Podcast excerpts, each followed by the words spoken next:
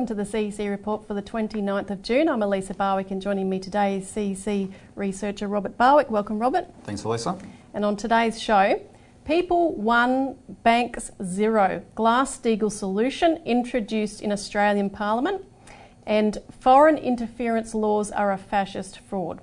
So, firstly, People One, Bank Zero, Glass-Steagall solution introduced in Australian Parliament. We did it. Yes, on Monday, the 25th of June, Bob Katter, the member for Kennedy, introduced our Glass-Steagall legislation on the floor of the House of Representatives. Um, this separates, of course, banks with deposits from those with risky speculation. Now, this was a historic moment for this country. Therefore, we're going to play in full Bob's speech at the second reading. And I call the clerk. Private members' business, notice number two, Banking System Reform, Separation of Banks Bill 2018. And I call the member for Kennedy. Um, seek, uh, I present the Banking System Reform, Separation of Banks Bill 2018 and the explanatory memorandum.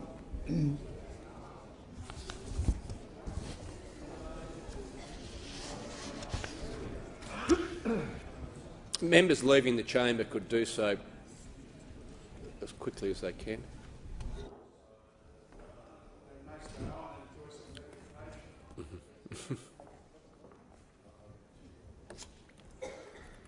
the clerk.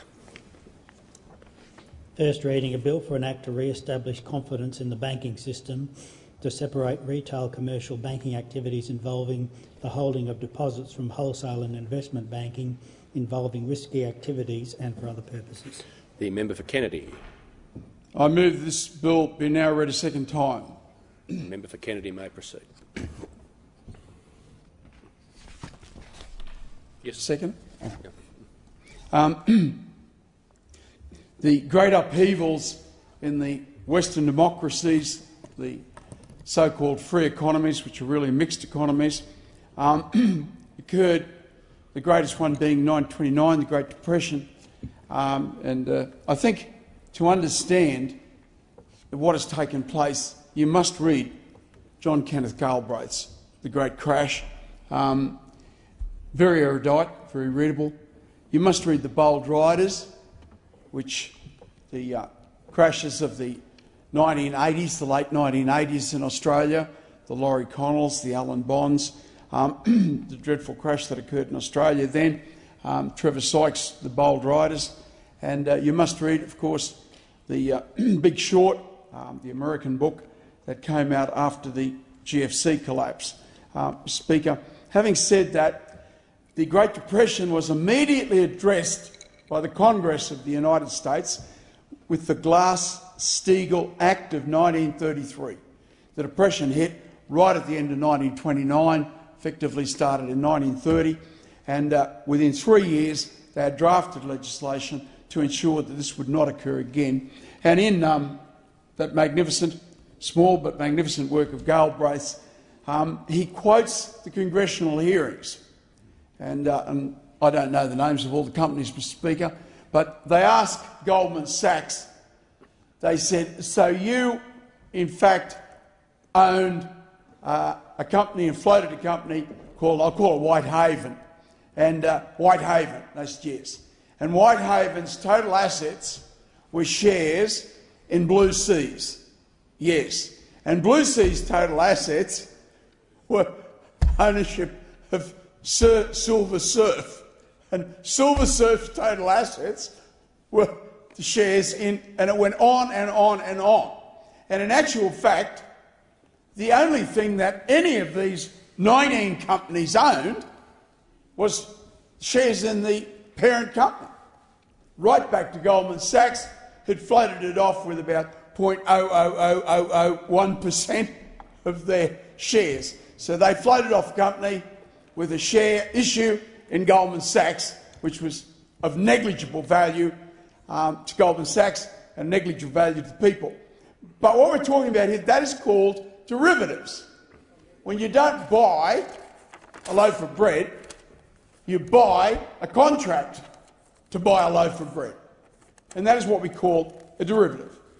Glass-Steagall came in and it overcame the vast bulk of those problems so that the American economy ran fairly effectively to make it uh, three, four, five times the size of any other economy on earth until Mr Bill Clinton, Mr Free Markets, um, himself, uh, even in the uh, notorious movies about him, um, is addressing workers and telling them all that they'll be much better off when we free all the markets up. Um, and you will take some pain uh, in the shorter term. Um, in 1999, he abolished the Glass-Steagall Act. Within two years, the dot-com collapse occurred, taking down trillions of dollars of the savings and superannuation and retirement monies of Americans and the rest of the world. And in 2008, we're all familiar with the GFC. Now, I mean, clearly, that timeline indicates the necessity for Glass-Steagall legislation in this place. And uh, I must single out, by way of thanks, because it's one occasion where I did not do the hard work on the bill. Um, thank Anne Ploosh, my Chief of Staff, but Robert Barwick, associated with a number of organisations in Australia, very articulate, very intelligent, and done some excellent work here.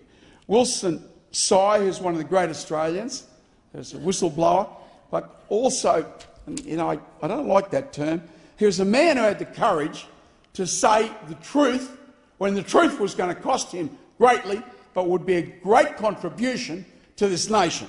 So we played Dr. Wilson's side very great. Uh, and uh, Bob Butler, who did a lot of the solid work in drafting this bill uh, and uh, bringing it into the Australian uh, economy. Um, Swan and put money into circulation the minute the GFC hit.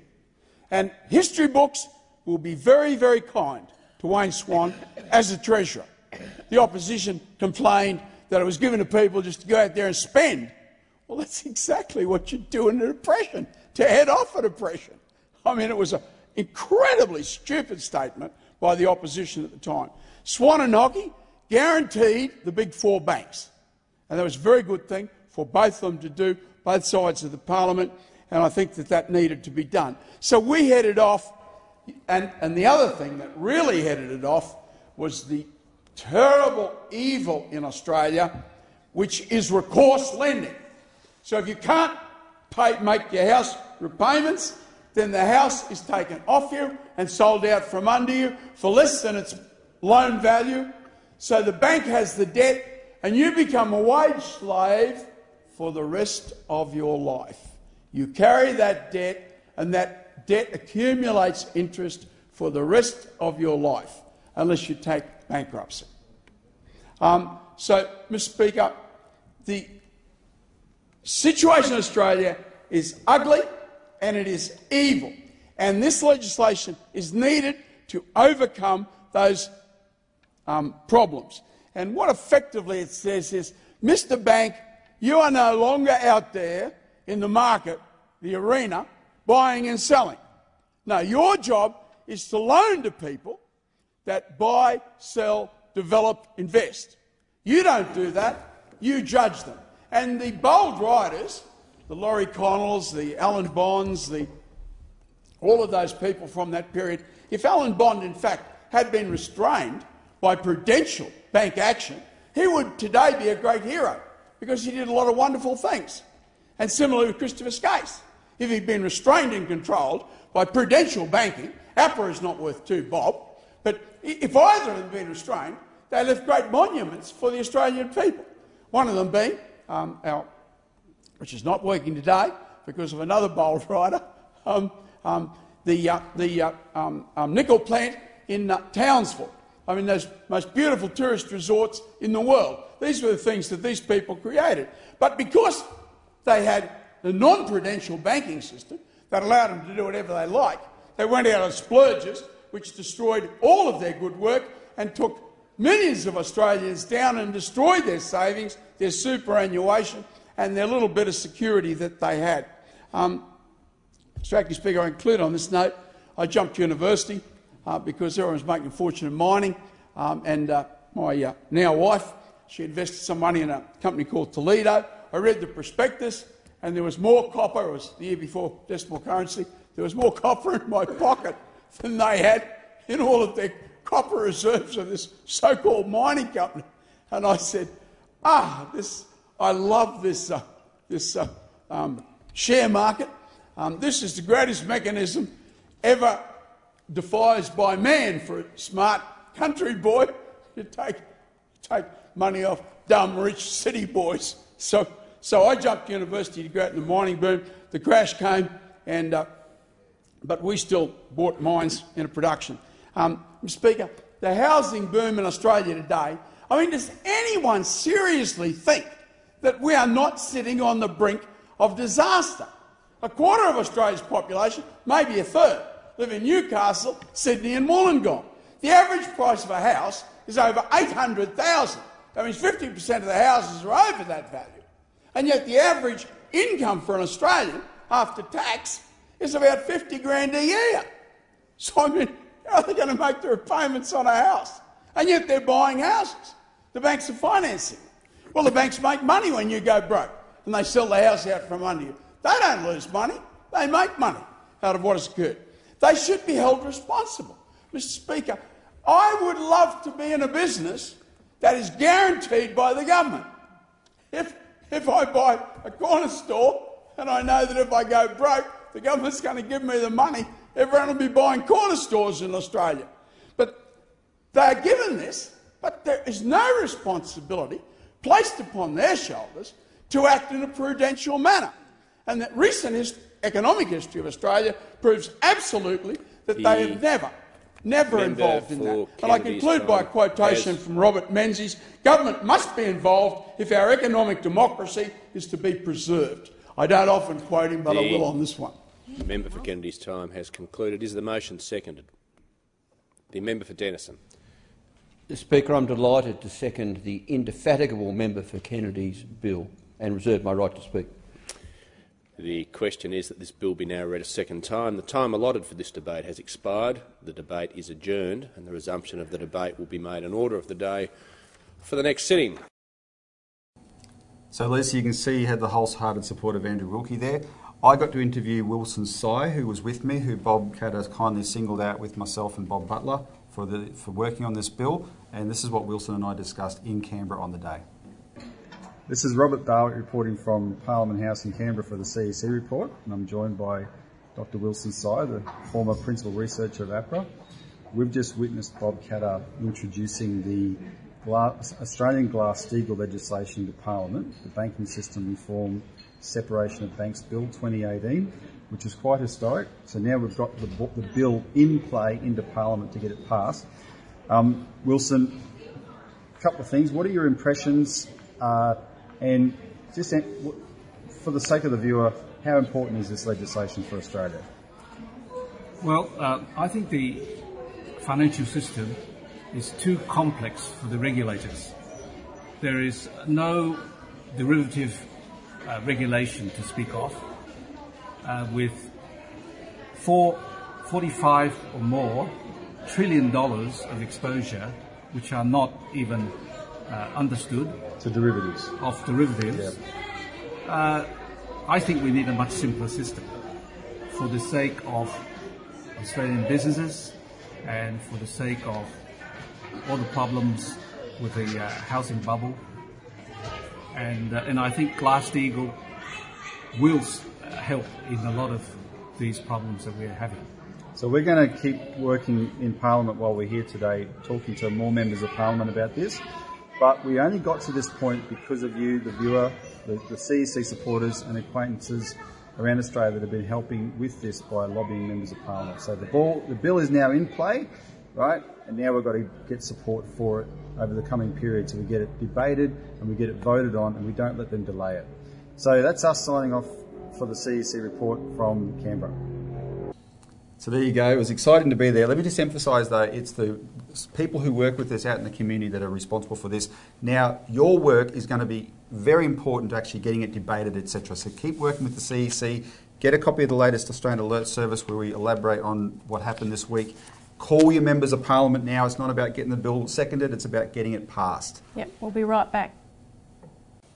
To find out more about what you've just listened to, go to www.cecaust.com.au or call the CEC on our toll free number 1800 636 432 for a free copy of the Australian Alert Service.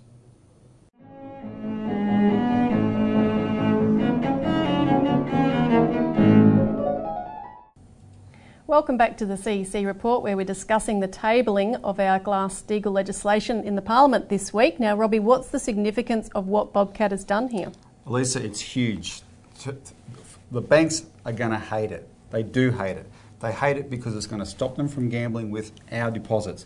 They also hate it because it's the government putting asserting its authority back over the banks and saying, here's how it's going to be done right, don't step out of line. They hate that more. And to illustrate this, I want to play a clip from the United States three years ago, where in the lead up to the US presidential election, a candidate who we, our friends over there worked with, Martin O'Malley, who didn't end up going anywhere, but he launched his campaign by taking on Wall Street and announcing Glass-Steagall, right? And for, for doing that, he got called Wall Street's public enemy number one. And I want you to see this clip to have a look at it. You can't even risk going the Democratic route. Well, that's something Charlie Gasparino has been picking up from, from a lot of the uh, bankers, brokers he talks to, especially when they hear not Hillary Clinton, but this other guy, O'Malley. Charlie now in New York on, on this, I guess, doubling down on, on, on batting down the classes, right? Well, I just want to say I have my uh, Rick Perry glasses on, and I, I, I, actually he inspired me as as a fashion uh, choice. So just just the governor won me over on That's that. That's just a, a, a, total snide aside, but I admire it. But go ahead.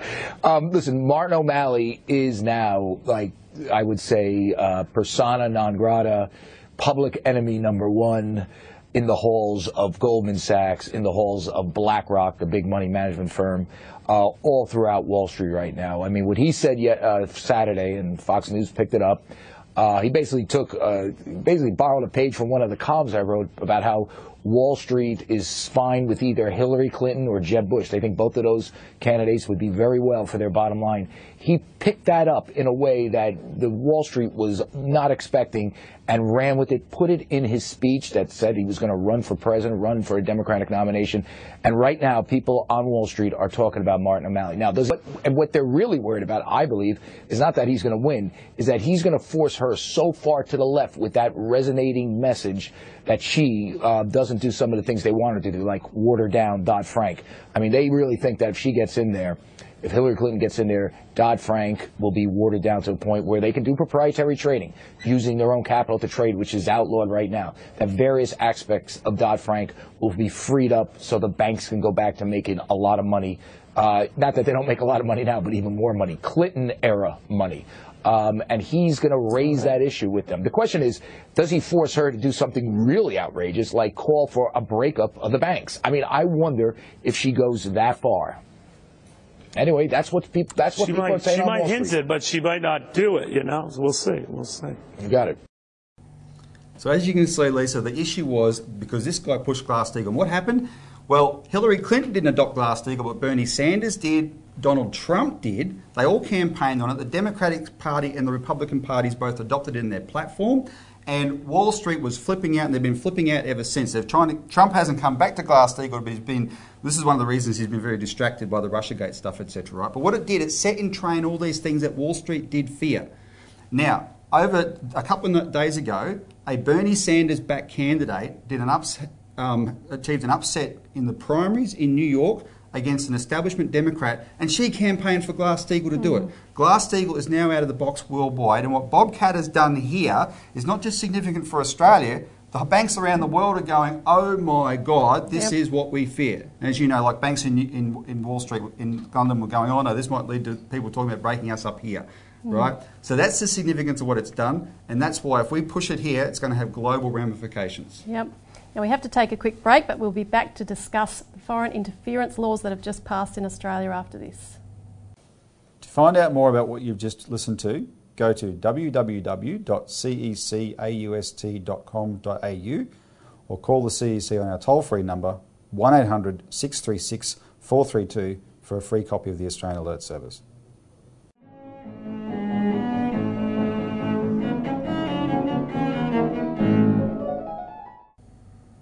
Welcome back to the CEC report. Now we're discussing foreign interference laws are a fascist fraud.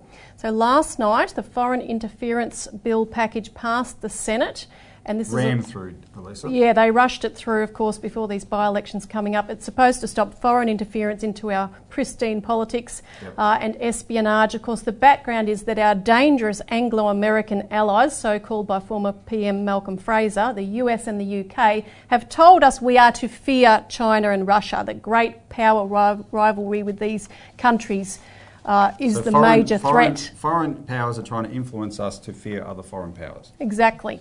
Um, now, these laws have been directed, as we've said, by the Five Eyes Spying Alliance, the UK, US, Canada, Australia, and New Zealand. And this was admitted in a Financial Times article of the 27th of June. Australia leads Five Eyes charge against foreign interference. Um, now, these matters were raised in a brilliant way by Andrew Wilkie in a speech on the floor of the House of Reps on the 26th of June, which we'll watch now. Deputy Speaker, it goes without saying that uh, the security of our nation and maintaining that security is uh, clearly one of the most important roles for government, uh, and doing so as a general principle has my full support.